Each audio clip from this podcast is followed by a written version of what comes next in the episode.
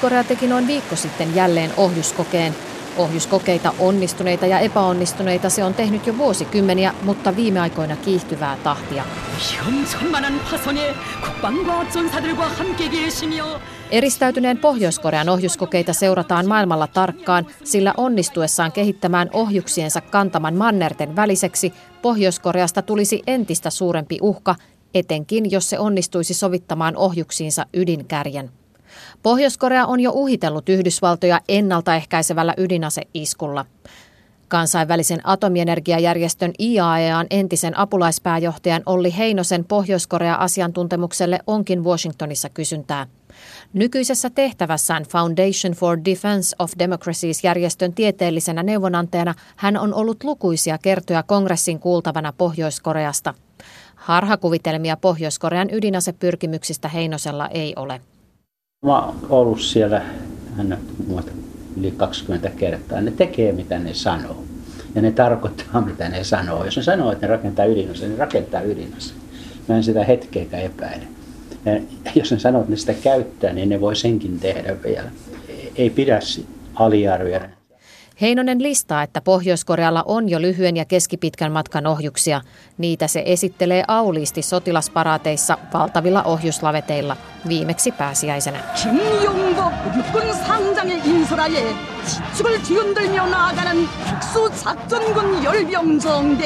Näyttävistä sotilasparaateista huolimatta Pohjois-Korean ydinaseiden määrästä ammattilainenkin voi esittää vain arvioita. On vaikea sanoa, tuota, kuinka monta ydinasetta tuonne materiaalia aika moneen, koska ehkä tuommoinen voi olla kymmenkunta, ehkä enempikin plutoniumiin ja sitten tuota, noin, niin uraanistahan me ei kovin paljon tiedetä, koska ei tiedetä kuinka paljon on pystynyt tekemään uraanin rikastusta. Uhittelu yhdessä sotaisan retoriikan kanssa on omiaan kuitenkin jo sellaisenaan lisäämään alueellista jännitettä. Kyllä, niin kuin minusta niin ainakin eteläkorealaista ja japanilaista niin on varmasti aika lailla huolissaan. Ja sitten tämmöisillä aseilla myöskin pystyy tota, no, saavuttamaan joitakin Yhdysvaltojen sotilastukikohtia Japanissa tai Tyynellä valtamerellä tai Etelä-Koreassa. Niin the North Korean missile and nuclear threat, both of which I consider a very, very high priority. Yhdysvaltain presidentti Donald Trump on väläyttänyt vastauksena Pohjois-Korean uhalle Japanille ja Etelä-Korealle ydinasetta. Se nostatti kulmakarvoja, sillä tähän asti maat ovat voineet luottaa Yhdysvaltain ydinsateenvarjon suojaan. Sitten Trump on pakittanut puheistaan, kun lausunto herätti huolta ydinasevarustelukilvan leviämisestä. Olli Heinosen mukaan Japanin ja Etelä-Korean ydinaseistautuminen olisi hyvin epätoivottava kehityskulku.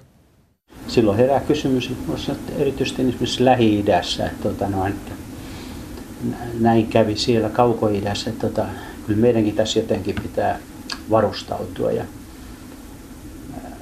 sen takia olisi kyllä hyvä saada tämä lähi joukkotuhoaseeton vyöhyke uudestaan eloon.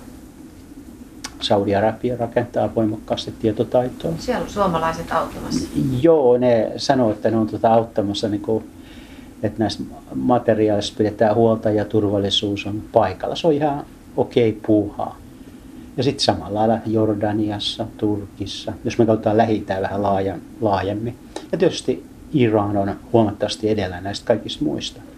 Ja sitten myöskin Emiraateissakin on alkanut tämmöisiä puheita tulee. Ja Egypti. Tämä on huolestuttava kehityskulku, mistä nyt puhut. No, mutta nämä on niin tämmöisiä ensiaskeleita. Ei, ei, ei niitä, mutta ne on niin indikaatioita, että siellä niin ollaan tavallaan valmistautumassa. Ja tuota noin, niin, mutta tämä valmistautuminen voidaan ihan hyvin perustella heidän omien rauhanomaisten ydinohjelmien ää, perusteella. Itä-Ukrainan taistelut yhdessä Venäjän tekemän Krimin haltuunoton myötä ovat horjuttaneet eurooppalaista turvallisuusarkkitehtuuria. Heinosen mukaan Euroopassakin on tahoja, jotka Ukrainan tapahtumien myötä ovat nostaneet esiin tarpeen eräänlaisesta eurooppalaisesta ydinaseesta. Ja nyt on tämä uutena tullut myöskin tämä Euroopan turvallisuus ja sitten tiettyjen maiden luottamus epäluottamus siihen, että esimerkiksi Yhdysvallat auttaa heitä kriisiin tullessa. Ja sen takia olet varmasti nähnyt, niin on tota, esimerkiksi Euroopassakin ruvettu ajattelemaan, että pitäisikö meillä olla tämmöinen joku eurooppalainen ydinase ää, käytettävissä. Ja siinä on monenlaista formulaa, mutta yksi on se että tietysti, että otettaisiin hyötyä esimerkiksi Ranskan ydinaseissa, jotka olisi samalla EUn ydinaseita, koska Britannia on lähdössä pois, niin ei voi sitä ajatella. Niin Tämä on minusta niinku huono merkki, että tämmöisiä alkaa tulee. Toisaalta se on hyvä, että niistä keskustellaan, mutta niin, se osoittaa, että no siellä on tota, esimerkiksi Saksassa on ihmisiä, jotka ja tota, no, niin Länsi-Euroopassa, koska he on huolissaan. He on huolissaan, mitä Venäjä on tehnyt tota, viime vuosien aikana. Nyt ollaan siis kansainvälispoliittisesti niin epävarmassa tilanteessa, että yhtäkkiä ydinaseriisunnan sijaan yhdellä jos toisella maailmankolkalla ainakin joissain piireissä punnitaan ydinaseella varustautumista. Ydinaseriisunnan veteraani myöntää, että kehnolla tolalla ollaan. Eihän se niin kovin aurinkoiselta näytä. Jos katsotaan vähän niin myöskin taaksepäin viimeisen kymmenen vuoden aikana, niin ydinaseiden riisunta ei ole pahasti edistynyt. Toisaalta on hyvä muistaa, että sitten kylmän sodan huippuvuosien ydinasesuurvallat Yhdysvallat ja Venäjä ovat vähentäneet ydinaseistustaan huomattavasti. Ja vielä Obaman aikana sovittiin uudesta strategisia ydinaseita vähentävästä START-sopimuksesta. President Ruské federace, pan Dmitri Anatolievič Medvedev a prezident Spojených států amerických, pan Barack Obama, podepisují mutta nyt molempien suurvaltojen johto on puhunut tarpeesta vahvistaa ydinasearsenaaliaan. Venäjän presidentti Vladimir Putin on linjannut kuluvan vuoden tärkeimmäksi tavoitteeksi ydinasekapasiteetin lisäämisen. Myös Yhdysvaltain presidentti Donald Trump on viitannut kannattavansa Yhdysvaltain ydinasearsenaalin lisäämistä, kunnes maailma tulee järkiinsä. Me puhutaan ydinaseiden lisäämisestä, niin kuin näistä twiiteistä tai lausunnoista, niin ei se oikeastaan ole välttämättä ihan sitä. Niin osa tästä, kun ne puhuu näistä modernisoinnista, niin itse asiassa on niin kuin näiden laitteiden turvallisuuden lisäämiseksi. Ja musta se on hyvä, että se tehdään, koska vaikka me pidä, että ydinase, pidä, että ydinaseita on siellä, mutta niin tästä täytyy ottaa pikkusen tämmöinen niin realistinen lähtökohta, että ei me haluta tota noin, myöskään lisätä meidän turvattomuutta sillä, että nämä ydinaseet vanhentuu ja niiden kontrollisysteemit ei ole ajan tasalla. The doomsday clock indicating how close the humanity is to global catastrophe has been set at 2.5 minutes. Samaan aikaan iso joukko maailman maita yrittää puhaltaa virtaa ydinaseriisuntaan. YKssa alkoi maaliskuussa yli sadan maan neuvottelut maailmanlaajuisen ydinasekieltosopimuksen aikaansaamiseksi. Oireellisesti yksikään ydinasemaa ei osallistunut neuvottelujen ensikierrokseen. Yhdysvaltain YK-lähettiläs perusteli Yhdysvaltain poisjääntiä Pohjois-Korean uhalla. Is there anyone that believes that North Korea would agree to a ban on nuclear weapons? Olli Heinonen harmittelee yksituumaisuuden puuttumista. Ei ole tämmöistä yhteistä visiota, mitä pitäisi tehdä. Ja ei ole ihan pian näkyvissä. Meillä on monta tuota, sarkaa, mitä ollaan niin edetty monta vuotta tässä, mutta kaikki on niin pysä, pysähdyksissä. En usko, että tämä asevarustelu on kenenkään tuota, no, niin edun mukaista, koska on monta asiaa, mihin he tarvitsevat myöskin varoja ja ydinaseet on kalliita ja niiden ylläpitäminen on kallista. Ja miksi investoida rahaa semmoiseen, jota ei sitä käytetäkään. Et jos he pystyisi tämän ratkaisemaan, niin silloin paikallaan Nobel-palkinnot. Ne edelliset vissiin jaettiin liian aikaisin. On October 22, 1962, President John F. Kennedy broadcast a special message to the nation from his office in the White House. Here is President Kennedy as he delivered that message, bearing on recent events in Cuba. Vaikeita aikoja ydinaseriisunnan kannalta on koettu toki aiemminkin. Kuuban kriisissä 1960-luvulla suurvallat kävivät ydinsodan partaalla. Yhdysvaltain tuolloinen presidentti John F. Kennedy ymmärsi, että koko maailman säilymisen kannalta varustelukilpa on saatava pysähtymään. The weapons of war must be abolished before they abolish us.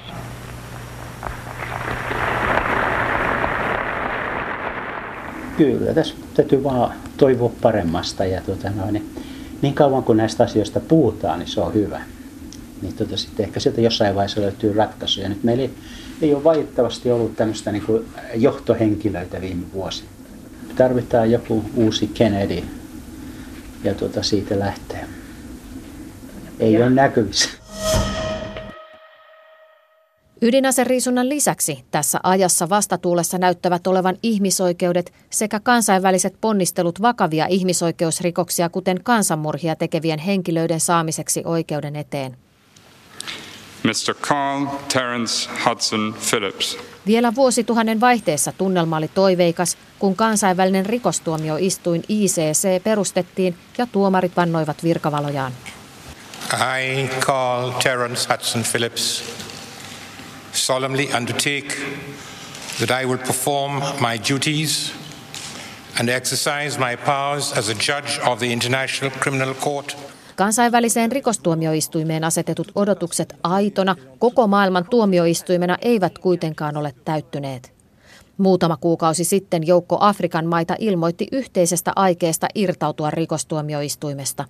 Arvostelijoiden etunenässä ovat Etelä-Afrikka ja Burundi, jotka ovat syyttäneet ICCtä epäoikeudenmukaisesti keskittyvän vain afrikkalaisten syyttämiseen. Etelä-Afrikka oli jo aiemmin osoittanut, ettei piittaa tuomioistuimesta pätkääkään –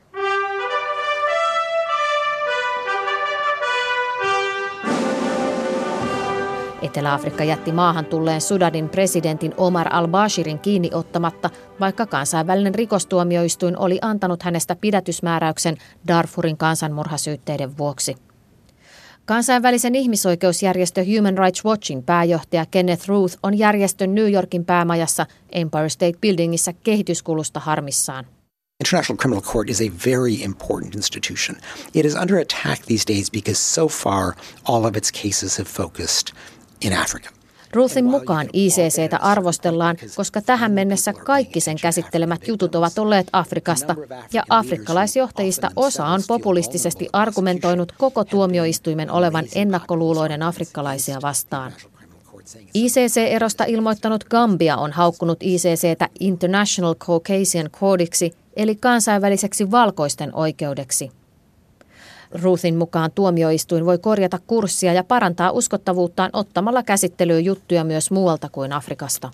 It's something that the court can correct by broadening its purview. And indeed, I know that the court is looking at, at cases in a number of other situations. And I'm hopeful that within a year, we will begin to see some cases outside of Africa as well. That will be important for, for helping to build the legitimacy of what is still a fairly new institution. ICC tutkii parhaillaan tiettävästi ainakin Ukrainaa. Pääsyyttäjä ilmoitti viime lokakuussa, että Ukrainassa on menossa aseellinen konflikti Venäjän ja Ukrainan välillä ja Krimin tilanne vastaa miehitystä. Päivä tämän jälkeen Venäjä ilmoitti vetäytyvänsä tuomioistuimen perustamisasiakirjasta, niin sanotusta Rooman perustamissäännöstä. Myös Yhdysvallat on vetäytynyt jo aiemmin ICCstä.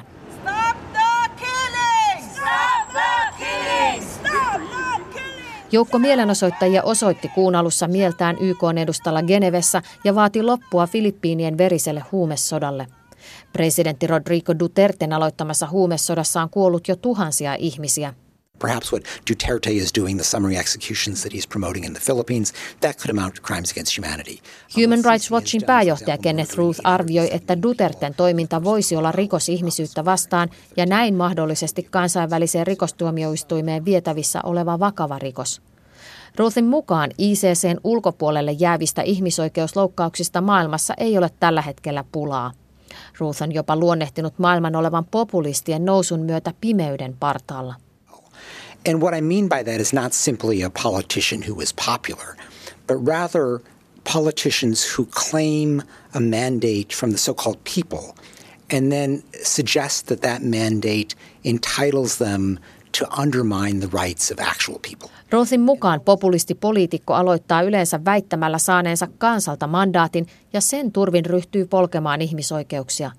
Hän sanoo ensimmäisenä tulilinjalle joutuvan jo valmiiksi epäsuosittujen ihmisryhmien – Euroopassa maahanmuuttajien, Yhdysvalloissa meksikolaisten.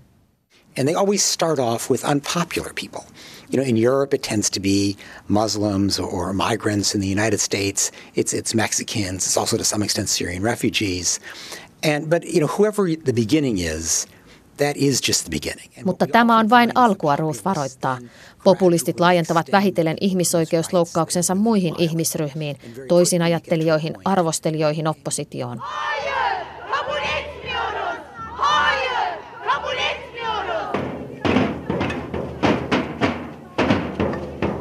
Turkissa presidentti Recep Tayyip Erdogan järjesti kansanäänestyksen presidentin valtaoikeuksien kasvattamisesta.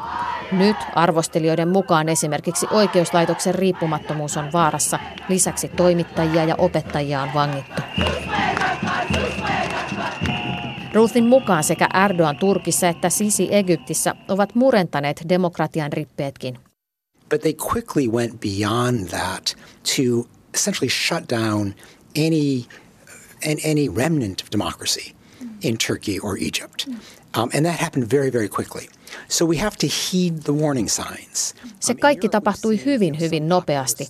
Meidän täytyy olla valppaina varoittavien merkkien suhteen, Ruth sanoo ja jatkaa, että Euroopassa vaaranmerkit ovat jo nähtävillä esimerkiksi Orbanin Unkarissa ja Kaczynskin Puolassa.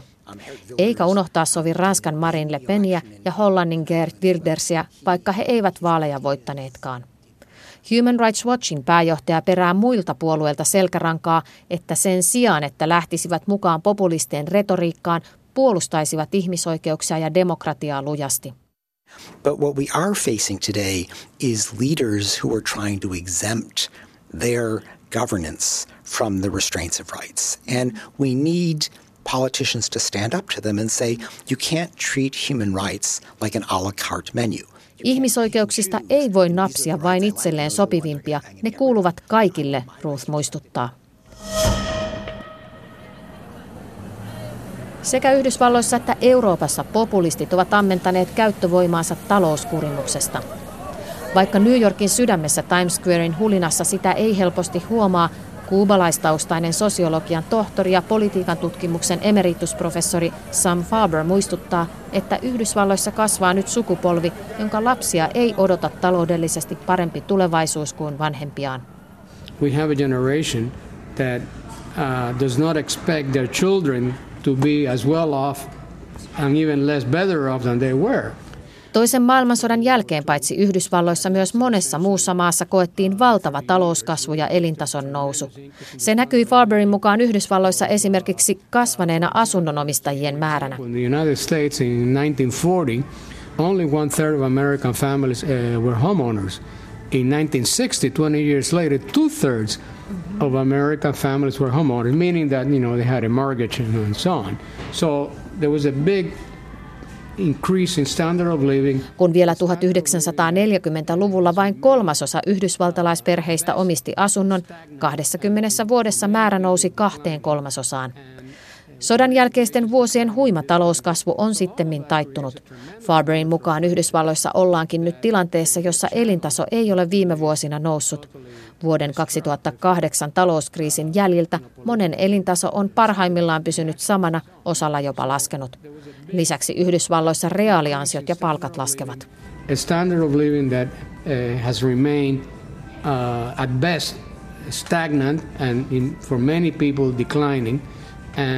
uh, real wages declining in this country. So all of that creates a tremendous amount of frustration. Tämä kaikki synnyttää valtavaa turhautumista, mikä voi kanavoitua tuhoisiin poliittisiin kantoihin ja toimiin, Faber varoittaa. I will build a great, great wall on our southern border and I will have Mexico pay for that wall. Mark my words. Viime marraskuun presidentinvaalit voittanut Donald Trump ymmärsi tarttua tähän turhautumiseen. Hän löysi viholliset rajan takaa ja lupasi palauttaa työpaikat Yhdysvaltoihin. Emeritusprofessori Sam Farberin mielestä Trumpin voitto onkin uusliberalistisen talouspolitiikan tuote. To many factors, I think that in many ways uh, Trump is the child of neoliberalism. Fabrin mukaan Trumpia äänestettiin erityisesti taantuneilla perinteisillä hiiliteollisuusalueilla. Siellä työpaikat olivat kadonneet ei niinkään vapaakauppasopimus naftan tai ympäristölainsäädännön vuoksi, vaan siksi, että kivihiili on korvattu halvemmilla energiamuodoilla, kuten kaasulla. Syntipukki osattomuuteen oli helppo hakea ulkopuolelta meksikolaisista. Fabrin mukaan elämmekin nyt ajanjaksoa, jolloin muukalaisvihamielisyys ja rasismi ovat vahvistuneet. In certain periods, uh, xenophobia, anti-immigrant sentiment, racism uh, become stronger. Faber muistuttaa, että Yhdysvaltain historiassa on perinteisesti syyllistetty vaikeina aikoina ulkomaalaisia tai erivärisiä, aikoinaan vaikkapa irlantilaisia tai mustia. Trump raaputti nämä piilevät ennakkoluulot esiin ja voitti vaalit. There is a history in this country uh, going back many, many years to hit back at the foreigner, to hit back uh, particularly when the foreigner is of a different color of skin. Mutta osataan sitä Euroopassakin. Kun toissa kesänä Eurooppaan alkoi tulla suuria määriä ihmisiä, sotia ja huonoja oloja pakoon, Euroopassa alettiin tehdä ihan konkreettisia aitoja rajoille.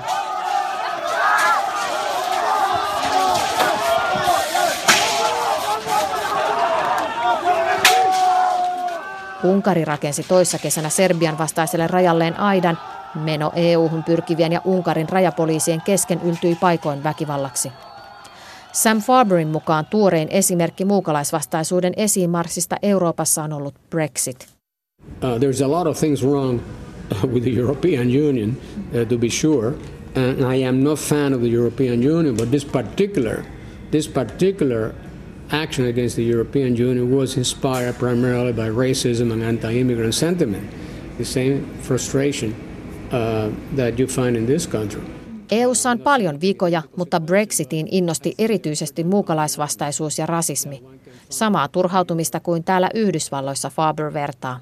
No hate, no fear. Refugees are welcome here, no. Itse 60-luvulla mustien kansalaisoikeusliikkeeseen osallistunut Faber on mielissään nykypolven toiminnasta. Erityisesti siitä, kun tuhannet venivät osoittamaan Yhdysvaltain lentokentille mieltä Trumpin asettamaa muslimien maahantulokieltoa vastaan – ja osoittamaan näin solidaarisuutta.